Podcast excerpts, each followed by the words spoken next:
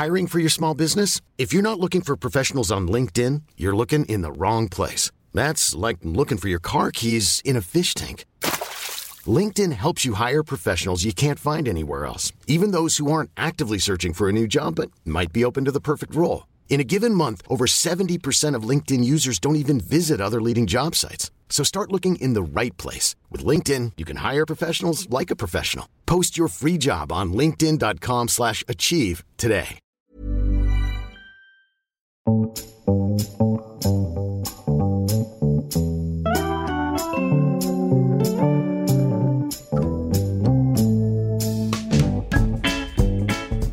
to episode 25 of The High Low, the weekly news and pop culture podcast brought to you by journalists Pandora Sykes and Dolly Alderton. And a very special guest this week. Guess who's back? Back again. Davey's back. Tell a friend. Anyone who listened to Pandolly, which was sort of our maiden name of this uh, podcast. It was our tri- a, a sort of our trial podcast before Yes. the meat of The High Low. But we did it for about six months, and our producer was a little man called David Maguire. Little. I didn't mean little man, I don't know why I said that. What have you been up to, Dave? Grown a beard. He's grown a beard, he's got married. What else has happened? Turned into a man. Last time uh, Dave was recording with us, it was the Pandolly Christmas special, of which we're going to insert a clip now. You'll probably be able to hear that between us we drank about five bottles of Prosecco. Thank you so much to Dave. Say hi, Dave. Hello. We couldn't have done it without Dave. We're not going to get emotional. We emotional. do love. I feel emotional about it though, Dave. No, but we couldn't have done it. You've done it been the without Dave. backbone of this whole thing. we couldn't have done it without the Sunday Times, River Island, and Dave. The It's- ultimate triumvirate. Been a pleasure and an honour. Who's your favourite out of the two of us? Oh, oh God. Dolly, I've just spilled- compilation. compilation, Dave. Cue the compilation. Thank you for everyone that listened to my Dolly. Over and out. We will miss you.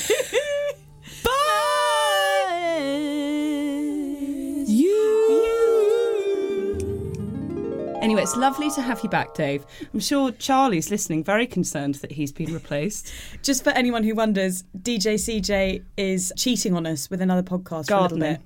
Um, is it a gardening? He's always cheating on us with gardening podcasts, and he brings in these award-winning Cucumber. marrows. He brought us a cucumber once. Yeah. That sounds, sounds really creepy.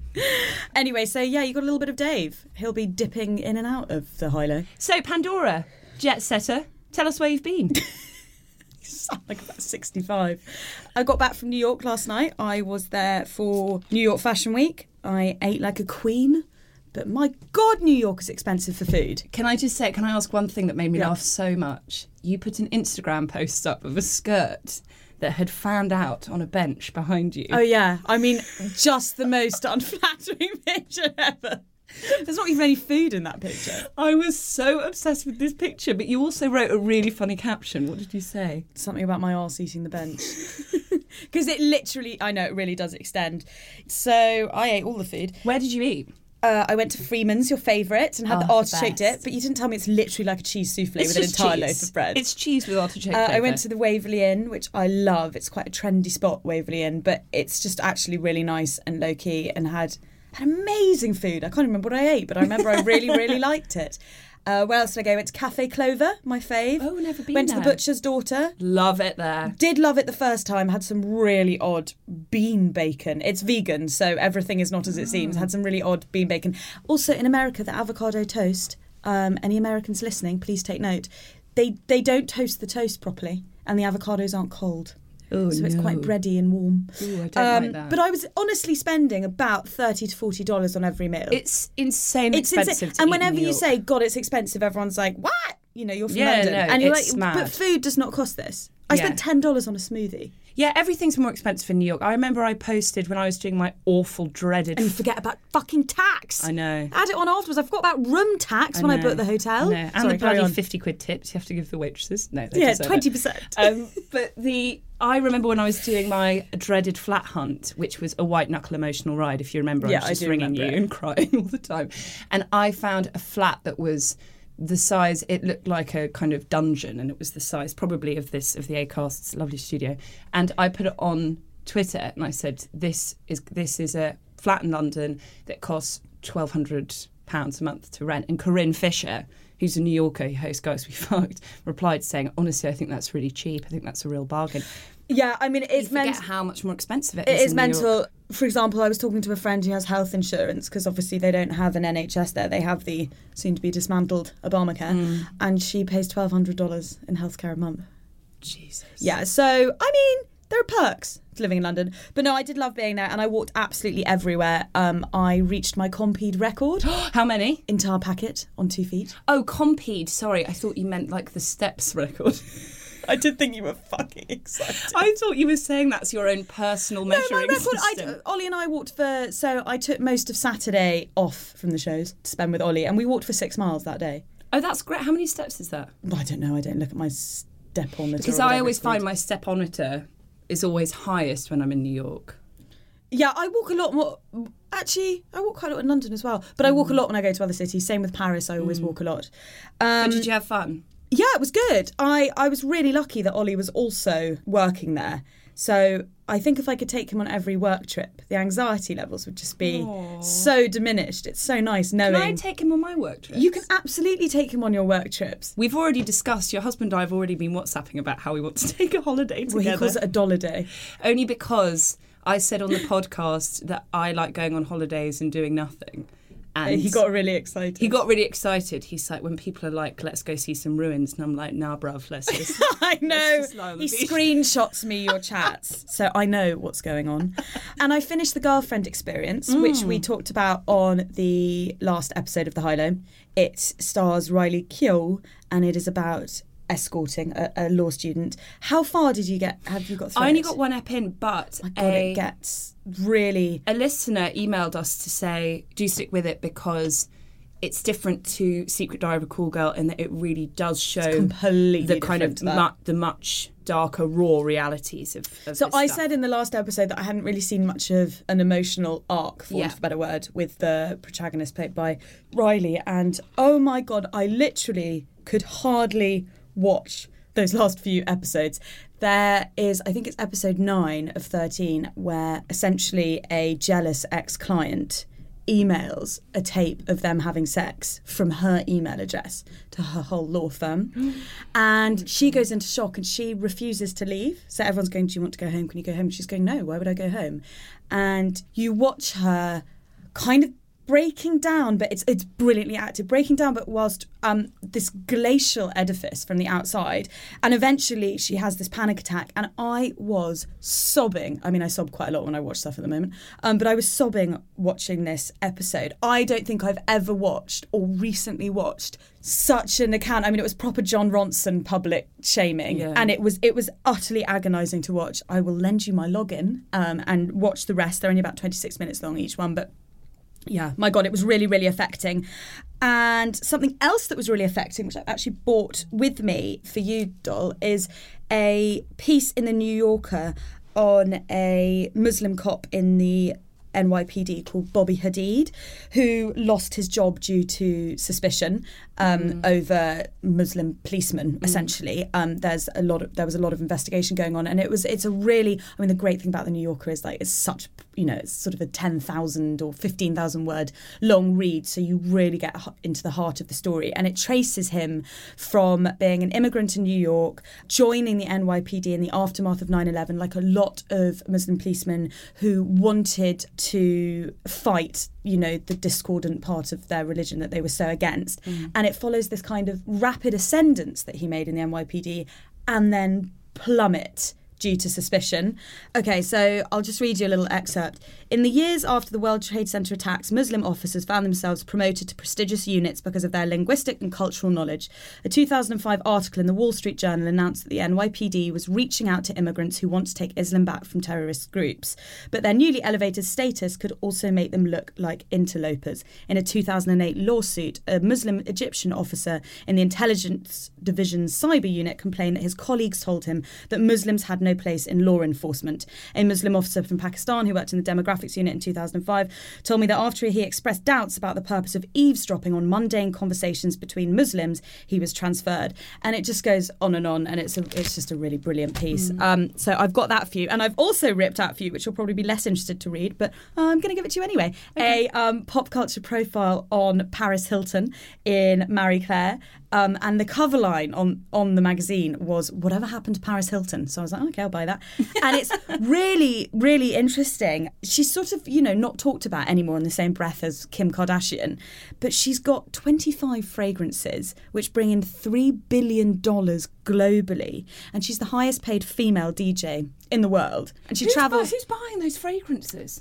I, I mean, I actually don't know, but she she's got two hotels. She's just opened her second in the Philippines. She travels for 250 days a year. It's a really interesting pop culture profile, and I was actually really pleasantly surprised because I bought.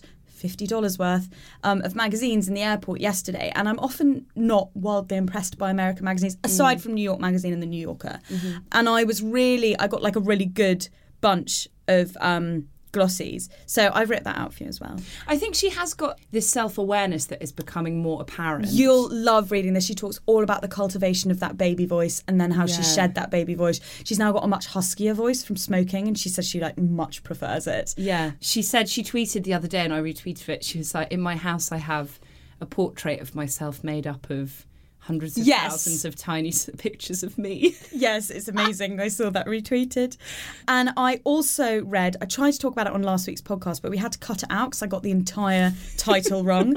I read a book by Lindsey Lee Johnson called The Most Dangerous Place on Earth, which is a really like brilliantly written bildungsroman essentially, which is a book that follows a character or characters growing up.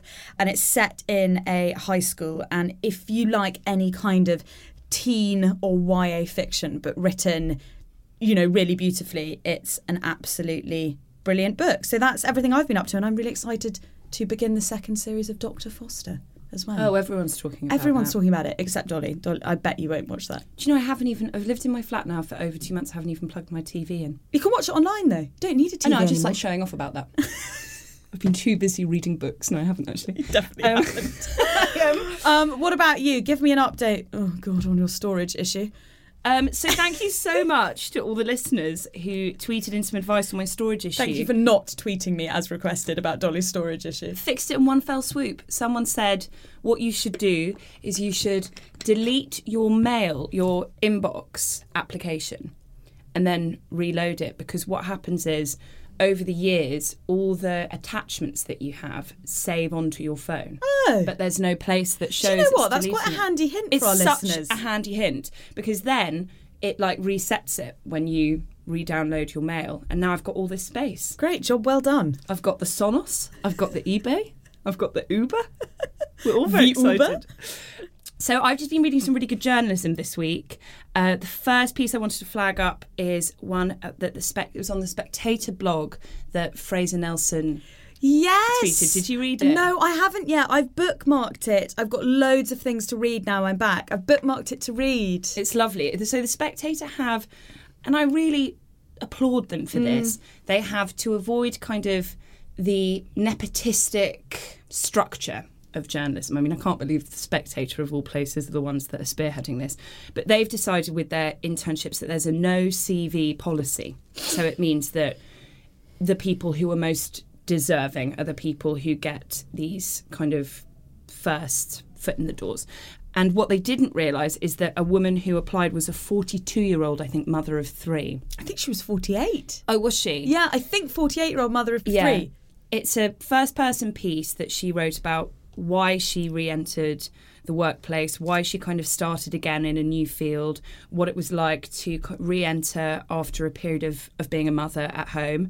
And it's just a really uplifting read, and it really proposes a lot of questions and thoughts about as we move forward and the retirement age will get higher and higher and perhaps even dissolve at some point in the future and how humans live longer, how we deal with people's the longevity of people's working life and how we deal with people's age in the workplace. It's all kind of feeding towards this idea that we need to have more of a pro aging attitude in exactly. society because we just haven't evolved culturally to catch up with the fact that people are living much longer and therefore Yeah. they're working much longer. And I did this piece in the Sunday Times Style a couple of weeks ago where I interviewed these two women who run a mag- magazine mm. called Advantages of Age, which is about age age positivity.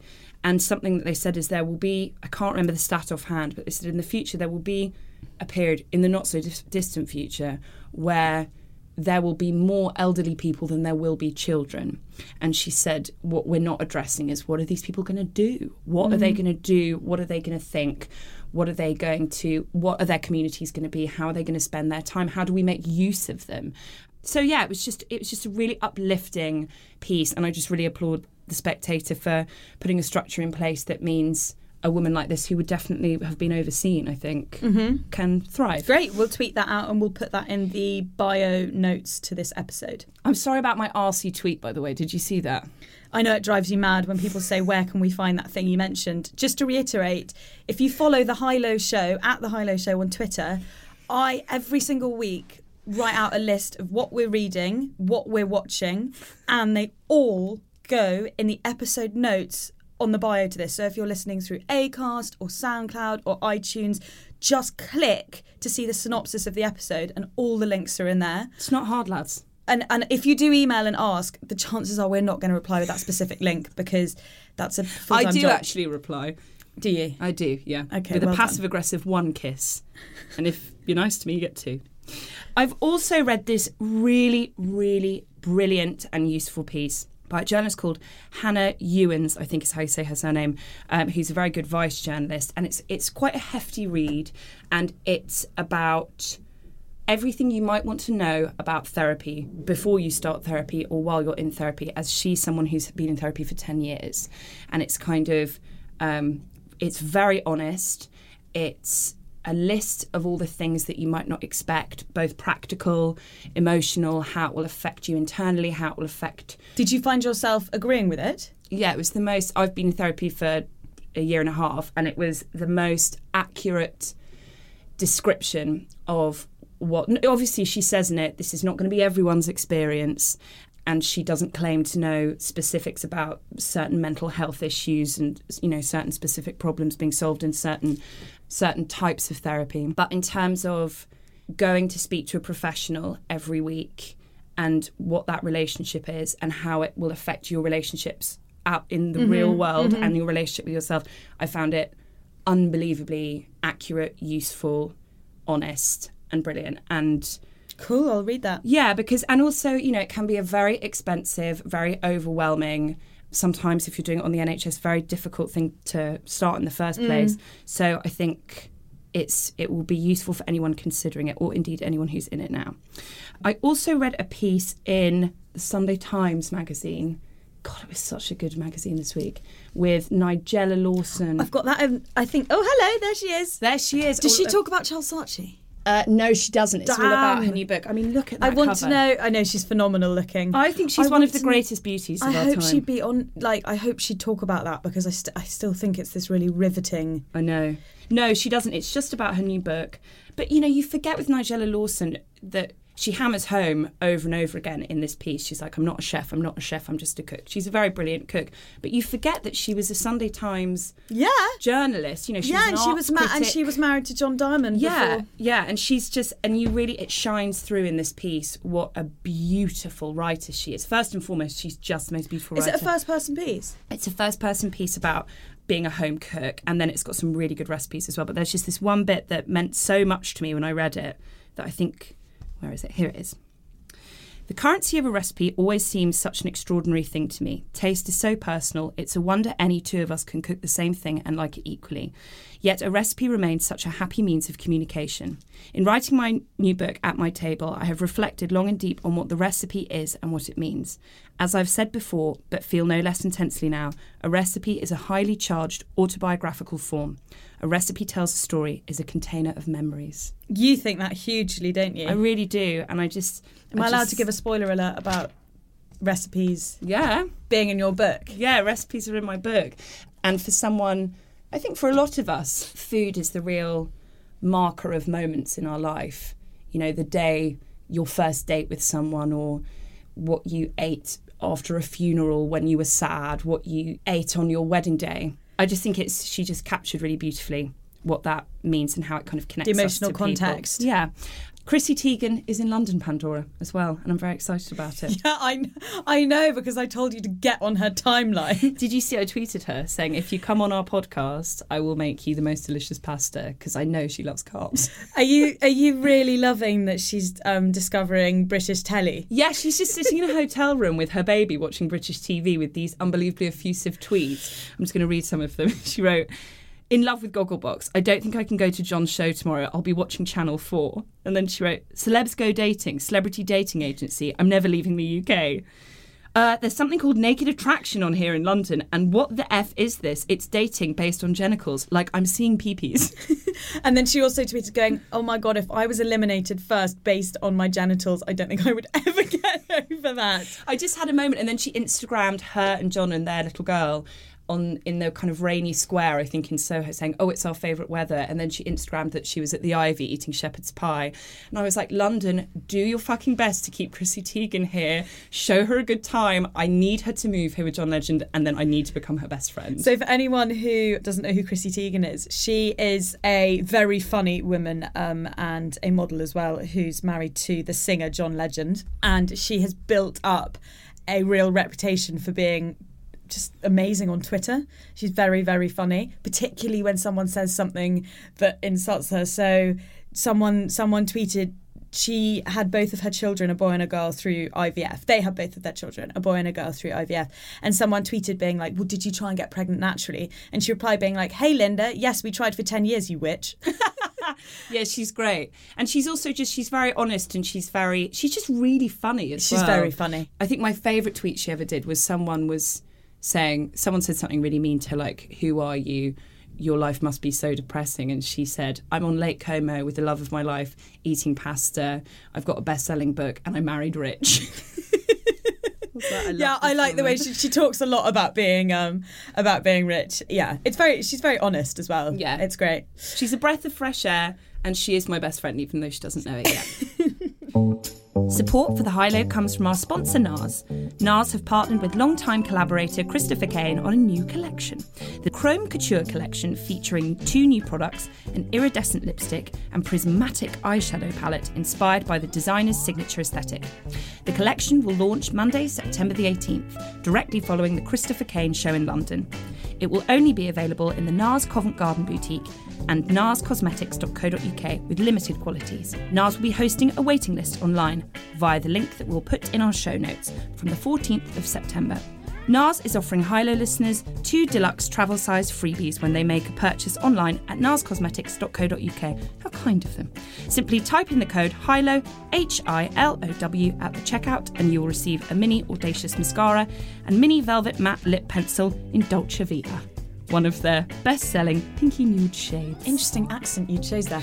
I'm going to do that this week because I need to top up on my custard concealer. So I'm going to go online as well to get my Dolce Vita. You have to do the liner. voice. I stole it from Dolce Vita. I stole it from my friend Emily, and she texted me going, "Hey, you've stolen my Dolce Vita lip pencil." And I was like, "It's really rather nice." And she did the high low promo. Oh, I was did like, she? I was like, I, I must go onto the high low and do one. This is our last week with NARS. They have been a brilliant sponsor for the last 12 weeks, and we will continue to be a slave to your cosmetics. So this is the last week that you can enjoy the high low promo. So get shopping. Thank you, NARS. This is the top line.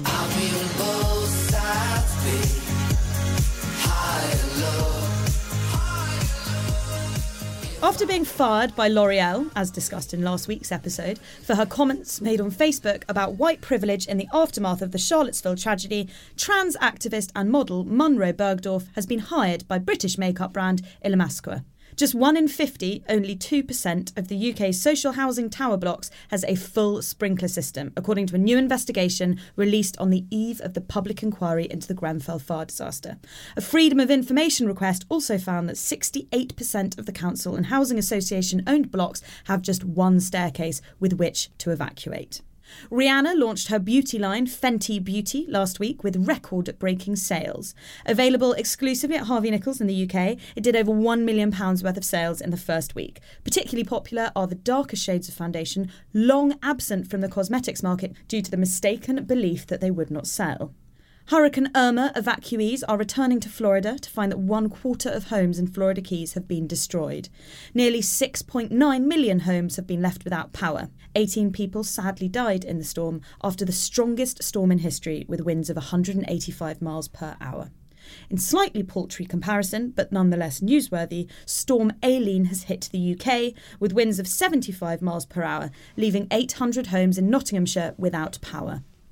Cindy Crawford's daughter, Kaia Gerber, made her catwalk debut at Calvin Klein over New York Fashion Week. The nascent supermodel is only 16 years old, but is set to be the next Kendall Jenner.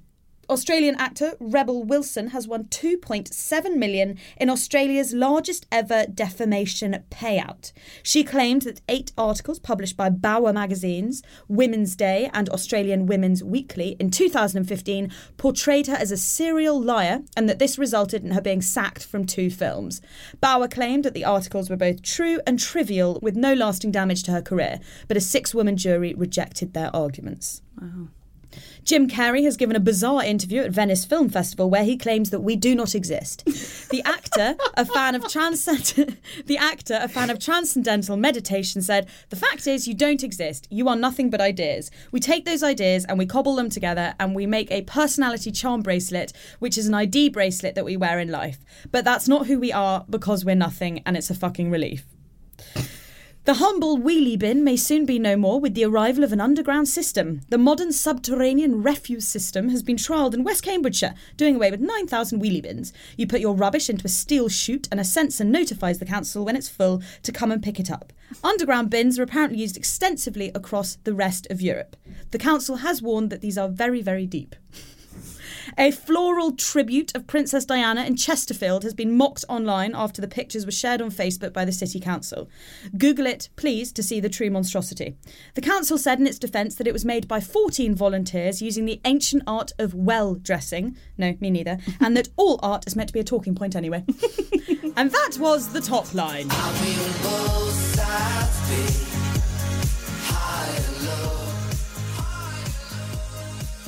Oh god, poor old Jim Carrey. I feel like I've been Jim Carrey at a party occasionally. What said we don't exist? Just someone mouthing or someone who's I recently... wouldn't. I, to be fair, I wouldn't want to be in a small room or studio with you, drunk, talking about transcendental meditation.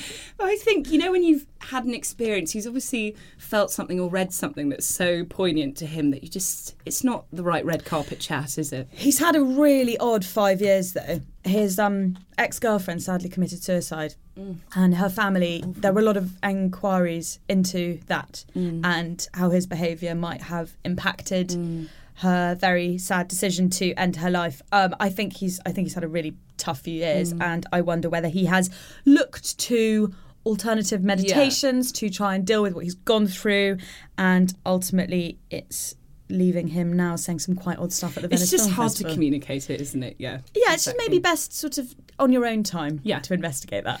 Um, great news about the bloody wheelie bins. I know, can you believe it? Do you have to do wheelie bins?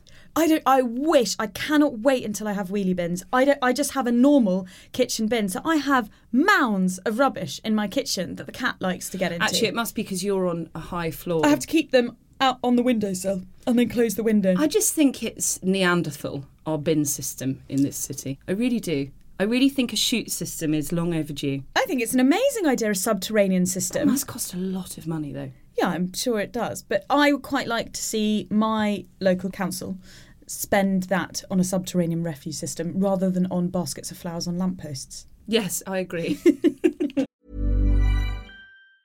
I'm Sandra, and I'm just the professional your small business was looking for. But you didn't hire me because you didn't use LinkedIn jobs. LinkedIn has professionals you can't find anywhere else, including those who aren't actively looking for a new job but might be open to the perfect role, like me.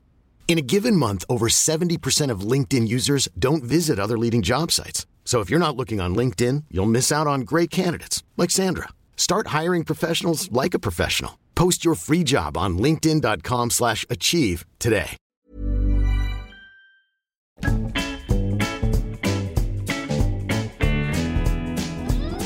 A female Silicon Valley CEO has admitted to dyeing her blonde hair brown in hopes that colleagues will take her more seriously.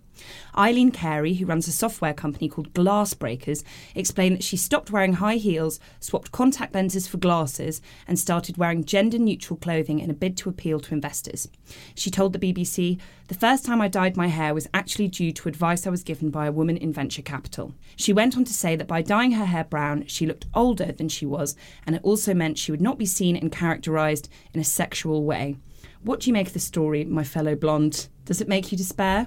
This isn't the first time I've heard a story of this ilk, but it's just really nuts. I don't really hmm. understand how in 2017 this is still a thing and toning down your looks in order to be taken seriously just seems to be a really old chestnut that is somehow still purveying in some hmm. circs. Yeah, I think this story is a great shame.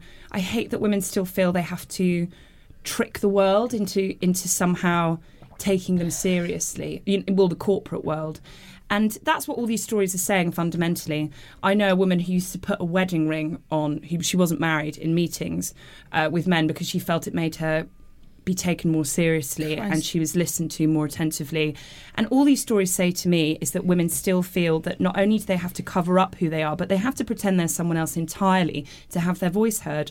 Have you ever pared down the way you look or altered your appearance so you'd be taken more seriously in the workplace? I just suddenly had a mental image of you catching me out and about in like a navy suit and court shoes and like a butterfly clip bun, and you being like, "Panda, where are you off to?" I'm just off to a meeting, Dolly. I'll see you later. How old was the woman that wore a put on a fake wedding ring? Early 30s.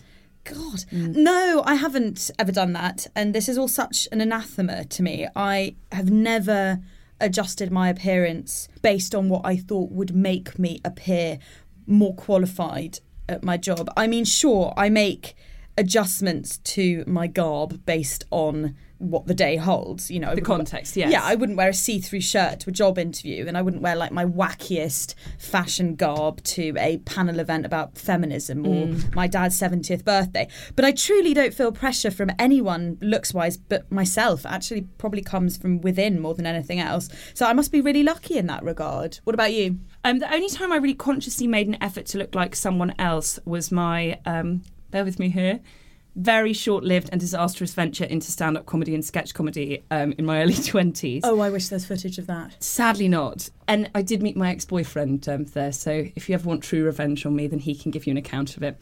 I did an open mic slot one night wearing my normal clothes, and I remember the man who followed me, who was a Canadian comedian who was the headliner, um, spent the first five minutes of his set just making jokes about the fact he wanted to sleep with me. And I was really embarrassed, and I remember feeling like, how dare you? I just had a really good five minutes, and now, and I was feeling really powerful, and I can't say anything back to you now. So you kind of have taken that power away from me. Anytime I was on stage after that, I did really consciously change the way that I dress. I would always wear really baggy men's shirts, plimsolls, jeans. I didn't wear any makeup. But now I don't think if I ever went back to comedy, and don't worry, I don't have any plans to ever do that in the future. But if it, if I was doing that now, I don't think I would do that. In fact, as I get older, I think I really revel in sinking more into my personal style and allowing that to be a fairly unmalleable thing. Sinking or slinking? I think you slink. Slinking, maybe. Obviously, I take appropriateness into account and formality, as you said, um, but I never really change how I look or what I'm wearing in order to be taken more seriously at work. But then again, I think that's probably speaking from a place, both of us, of unusual freedom as we both work in creative, fairly relaxed, fairly open-minded industries, and normally most most meetings I have are with women. I actually walked from my flat the other day to a voiceover record in Soho wearing um, my pajamas, and no one batted an eyelid when I turned up. That's because your pajamas are striped leggings from Gap. Yes, exactly. And a Glossier sweatshirt. and they can absolutely masquerade as normal, if albeit sloppy daytime attire. um, I agree. I'm also extraordinarily lucky to work in a field where no one is ever going to make me feel like I have to tone it down. In fact, quite the opposite. I actually sometimes feel this pressure by dint of being primarily a fashion journalist that I that I have to look a certain way. You know, I'll Oh, go yeah. places and someone go, "Oh, what are you wearing?"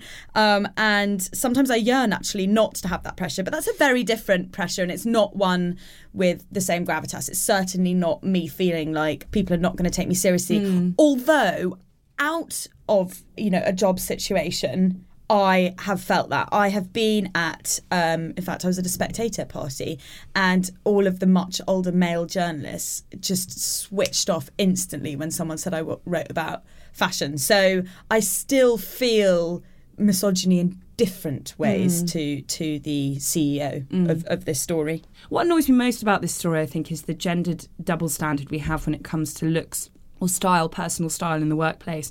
And we sort of touched on this a few episodes ago when we talked about um, President Macron's makeup habit at the So weird. French taxpayers' I've heard that it's more than we said as well. Oh, really? Yeah, I think Eva Wiseman tweeted, and it was a higher figure than we had. Anyway, So we report the report that I read was that he's he's spent twenty six thousand euros on makeup since May, and and I remember in the wake of that story. There was some criticism, but mainly people just found it hilarious for a couple of days. And then again, sorry to go back to the bloody leather trousers, but Theresa May buys one pair of 900 quid leather trousers with her own money nearly a year ago, and people are still talking about them as if they unlocked her true colours of being a bad leader and maybe even a bad person. Men in the workplace are allowed to be a great many things and they're lauded as renaissance men. They can be ceos and fathers ceos and playboys they can be ceos and look absolutely gorgeous. And actually all these other sides to who they are just make them even more interesting to us. Whereas women are allowed to be one thing when they're a ceo and that's a ceo and they have to prove they're serious. They have to prove they want it enough. They have to prove they're deserving. They have to not let anything else distract from the fact that they're a cardboard cutout CEO. And it must be incredibly tiring having to hide or apologise for parts of who you are in order to be taken seriously and given space. So I agree with that to an extent. Definitely the idea that women are appraised on their looks and that they have to sort of shape shift and hide certain parts in order to be taken seriously.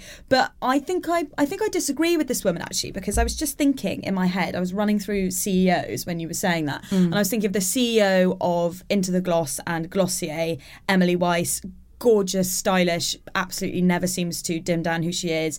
I was thinking of the CEO of Bumble, who was one of the co founders of Tinder, Whitney Wolfe.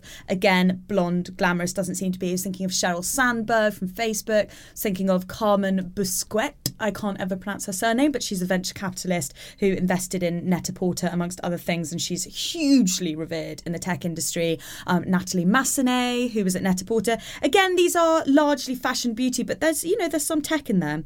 And I read an article on slate.com last year that I found very interesting. It said even though 5% of the US population have blonde hair, 35% of female US senators, and 48% of female CEOs are blonde. So they're not all dyeing their hair brown, which I'm which I'm pleased to see.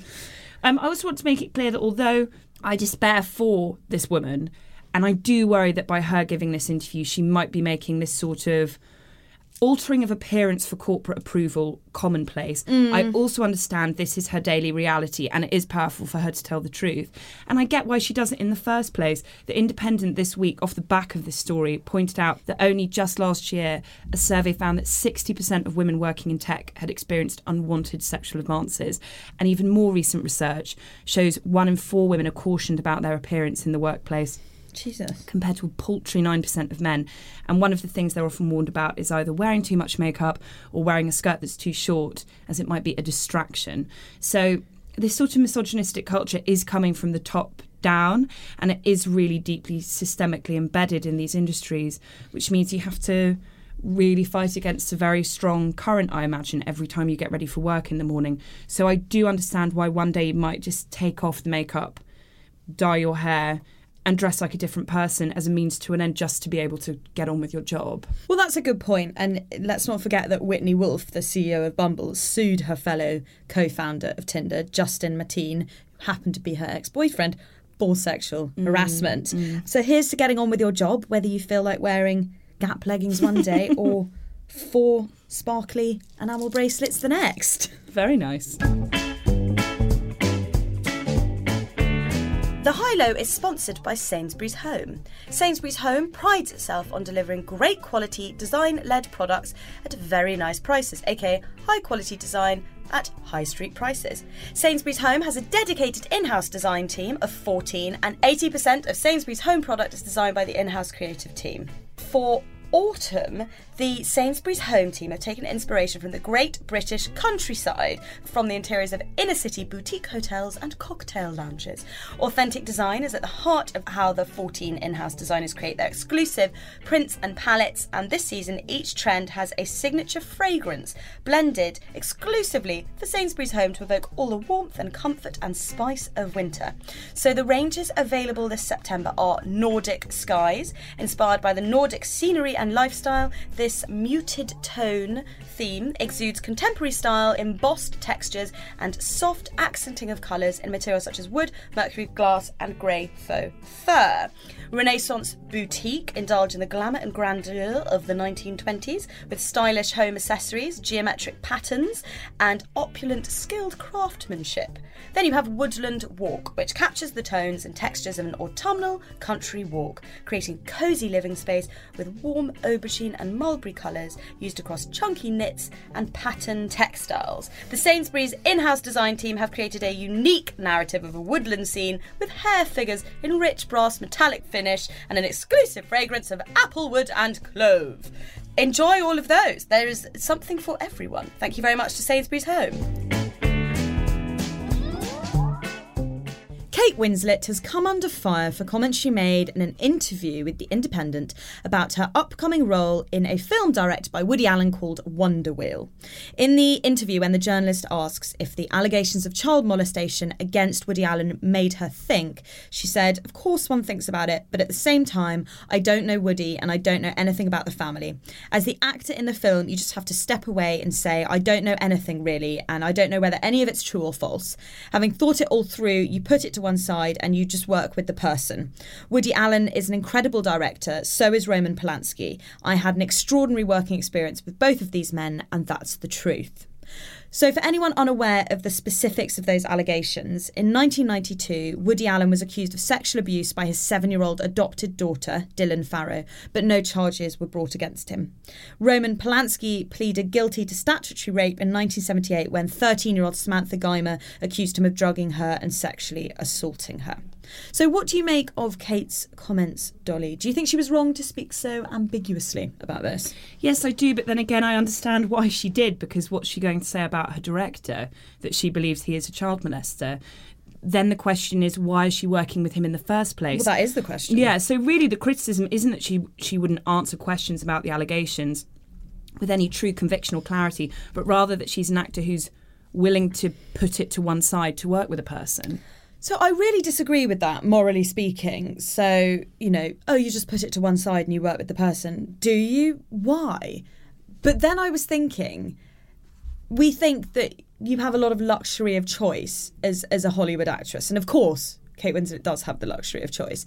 But if you sort of translate that into another working environment, say me or you was working at a company and the CEO was known to be a creepy prick, mm. would you necessarily leave the company based? So, for example, if you worked at Uber and the now fired Travis Kalanick, the founder of Uber, was known to be a real creep. I know people who work at Uber. I wouldn't expect them to have quit just because the CEO was a creep. So that yeah. so I I did I initially thought, well, you don't put it to one side, Kate. Mm. What on earth are you talking about? Anyway, what do you think? Well, I think the problem is Woody Allen to a great many people, is one of the most talented and greatest artists of our time. He's mm. revered. Some of his work is spectacularly seminal. It's influenced a great many other great auteurs. He he famously has this very strange casting method with actors, which means you really. Do, I think she probably would have felt like she'd really been chosen by a deity. And when you're chosen for one of his characters, I'm sure for many actors, it feels like a real string to their bow. So no one wants to be the one who is the person who stops that force or somehow quashes the larger symbolism of what this man is and what his work means. But then who does? Who does decide whether we should be celebrating and giving more money and more power and more cultural significance to someone who's been accused of child molestation? And what message does it send out into the world when some of the most respected people in the film industry are saying, yeah, well, he might have done this really terrible thing, but he's just so good and he's so funny and he's so clever and he's Woody Allen. We're just going to put that to one side and make another film. It's interesting how many people still engage with him because, of course, it's not just Kate Winslet. No, it's people it's like Emma Stone, people, yeah. um, who I really respect in many ways. I think, though, you know, essentially he's not a deity. You haven't been chosen by a deity when you're in a Woody No, Allen film. exactly. He's a human, and I find the whole artists get out of jail free card because they're an artist card. Really problematic you know sort of like oh they're racist but they're an artist. Mm. Oh they're pedophiles but they're an artist. And you can go on and on with that. And it's fucking pretentious. Just because Roman Polanski and Woody Allen are incredibly renowned directors doesn't mean they can touch underage girls. And if you look again to translate this into other professions, if there was a tennis player that was known for touching up his physiotherapists or his trainers, he would not be mm-hmm. in the Grand Slam. Something, you know, there would have been something that would have happened for that to have been quashed. And I think if you want to work in the films of these men with their dubious moral history, fine, work in them because shitloads of people still are, but don't be wishy washy. Mm-hmm. Speak up be on their side if you want. I just don't think you can have it both ways. You can't be a fierce defendant and proponent of young girls and women, a strident feminist, and then go all sort of vague and work in these films. I just don't think that's ethically possible. I agree. Daisy Buchanan wrote a really good piece on this very subject about where the buck lies. And I'm just going to read from the last paragraphs. I think it's it really hits on what we're saying. The continuing success of Allen and Polanski is depressing, exhausting proof of a problem we all share. Our society is set up in a way that we will always support men no matter what they've been accused of. Maybe the rest of us should speak up, do more, and refuse to work with them. But I'm exhausted. I'm willing to bet Winslet is too. When you've managed to forge a career in one of the most sexist industries there is, it must be hard to muster the energy to keep fighting battles against your employers. We can't expect the abused to take back power from their abusers. We need to point the finger at the investors, studios, and money men who silently, stealthily endorse this sexist standard with every check they write. Well, that's it, isn't it? It always comes down to the bottom dollar. While there are people still making money, crucially for other people, those dudes will be fine. Yeah. And it's also worth noting that that doesn't mean that I don't understand why they are doing that. You know, Hollywood is a business. Like all industries, it's a business. It's very easy to sit on your moral throne and say, well, well, that's just preposterous. You shouldn't work with these people. We shouldn't do any of this. Let's shut it down immediately. But as you say, Woody Allen and Roman Polanski are revered directors that if they're attached to a film, they'll probably get funding, you know, they'll have the investor, things will get greenlit, they'll actors will it's it's so it's But the question is who stops it? Who stops it? well, that's the thing. As as Daisy Buchanan says, hmm. it's the money men, the investors and the studios. But what I'm saying is, I I disagree with, but understand why hmm. they it are still still. Yeah, exactly. In the past, I'll be completely honest, I've really struggled to get my head around the Woody Allen thing. And I know people, a lot of people won't like hearing that, but it's it's one of those subjects where when it came up, it, you know, dinner conversations, I would feel really uncomfortable. Um, because in terms of his films and writing, he is one of my greatest inspirations. His work really feels embedded in the identity I was carving out for myself when I was very young. So, as pathetic as it might sound, it is a very upsetting and confronting thing when you're told that that person might have done something so awful that no film, no short story, no interview um, will ever be good enough to override his actions. That those actions will then taint every part of that work that you loved and perhaps even every part of yourself that you decided you were off the back of that mm. work. I know that sounds pretentious, but that that's true. And I have really considered whether I can still enjoy all his work that I treasured when I was younger or support any of his current work now and where I stand on that. And then I listened to a What the Fuck episode with Lena Dunham and she she because she you know feels the same as me about about his earlier work and then but she obviously like me believes Dylan Farrow. So she and she said this thing of which we're going to embed an extract now that I found very useful. Bad people have done amazing things. It's totally true. And there's nothing. And that doesn't mean I can acknowledge that. Well, I think one of the reasons that people have been so com- uncomfortable speak people who really believe Woody Allen is guilty have not felt comfortable saying that because they're so afraid to lose their connection to his work. And the thing is, I feel like people need to understand that you can hold two positions in your mind. You can know that someone's made work that's meaningful to you and also know that they have most likely molested their daughter. And I am that's been an interesting thing. I've probably spoken about this way too much on Twitter just because it's so important to me that victims of sexual abuse speak out about it. But I um, was so unimpressed by people's inability to uh, to like think in less binary ways and to just experience the ambiguity that life is constantly offering up. That's a really excellent way of putting it, actually. It reminds me of a piece that I saw on Twitter that I'm yet to read, but I need to go back and find by a black journalist. And it was along the lines of how to still love Gone with the Wind, which is largely thought of as racist, as a black feminist. And I think Ah, that really I'd love to read chimes with Lena's theory on holding these two positions valuing someone's work that you find very meaningful, but also most likely knowing that they have molested their daughter. Yeah. And the other thing I'd like to point out is that Lena Dunham was talking about, when she says not thinking in binary terms, she's talking in reference to people who consumed his work, not people who worked with him. And I do think you have to be more clear cut on where you stand on the matter. If you're working with someone, you're in contact with them every day, you're making money with and for them. We're not talking about someone who's trying to work out whether they can still have an Annie Hall poster on their wall and also believe Dylan mm. Farrow. We're talking about someone who is essentially going into business with him, which is why her answer didn't wash for me. Yeah, agreed. I wrote a piece, I think it was earlier this year, on my website, pandorasykes.com, about how I feel like celebrities should be more vocal and verbal about their beliefs, whether political, moral, ethical, these days. I think we live in a time, you know, a post truth world where, um, amongst the fake truths, we need transparency and honesty. I think that's culturally what people really expect and deserve.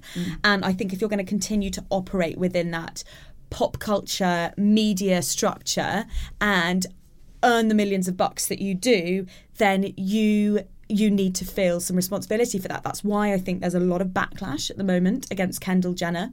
A lot of um, sort of marketing and pr top dogs have been talking about how the tides are really turning for the reality star and model and a lot of it is because she is never coming out to explain her actions over anything. She's never just holding her hands up and saying, Oh, I made a mistake, or this is why she did it.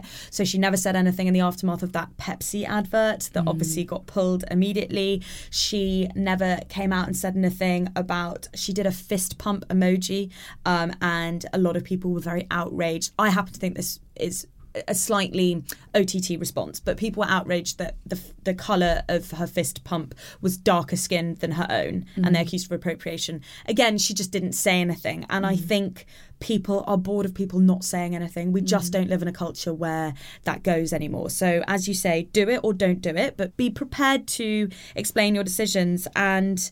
I mean, ultimately, Dolly, if you did something that I disagreed with morally and ethically, whilst it would be hard to leave these millions behind that the high low makes, I just have to, Dolly. I just have I'd to. be dumped. I know I would.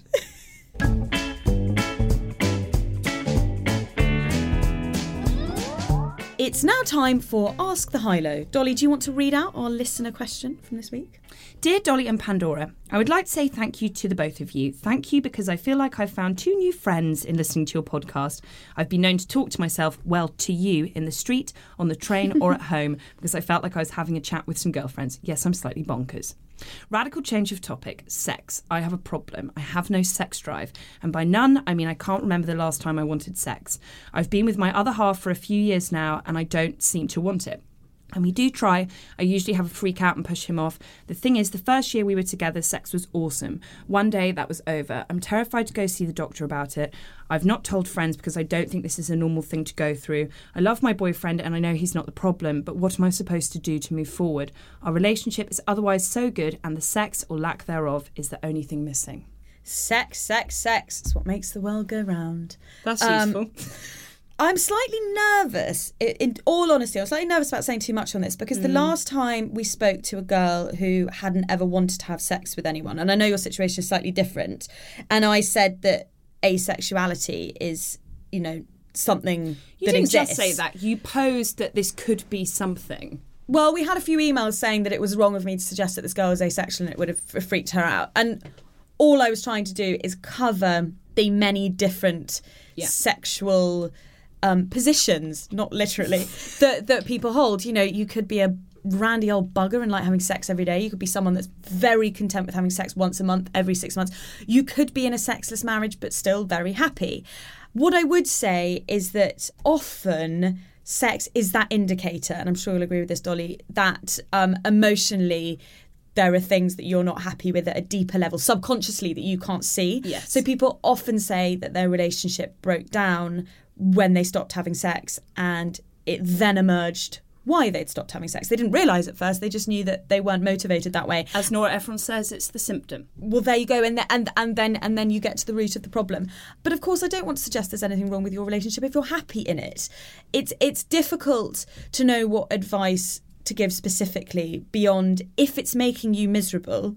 Then it is something you may want to talk to the doctor about. It is something you may want to talk to your partner about because also kind of sexual impulses can be affected by loads of things. Well, this is what I was going to say. It can be affected by diet. It can be affected Mm. by stress. It can be affected by hormones.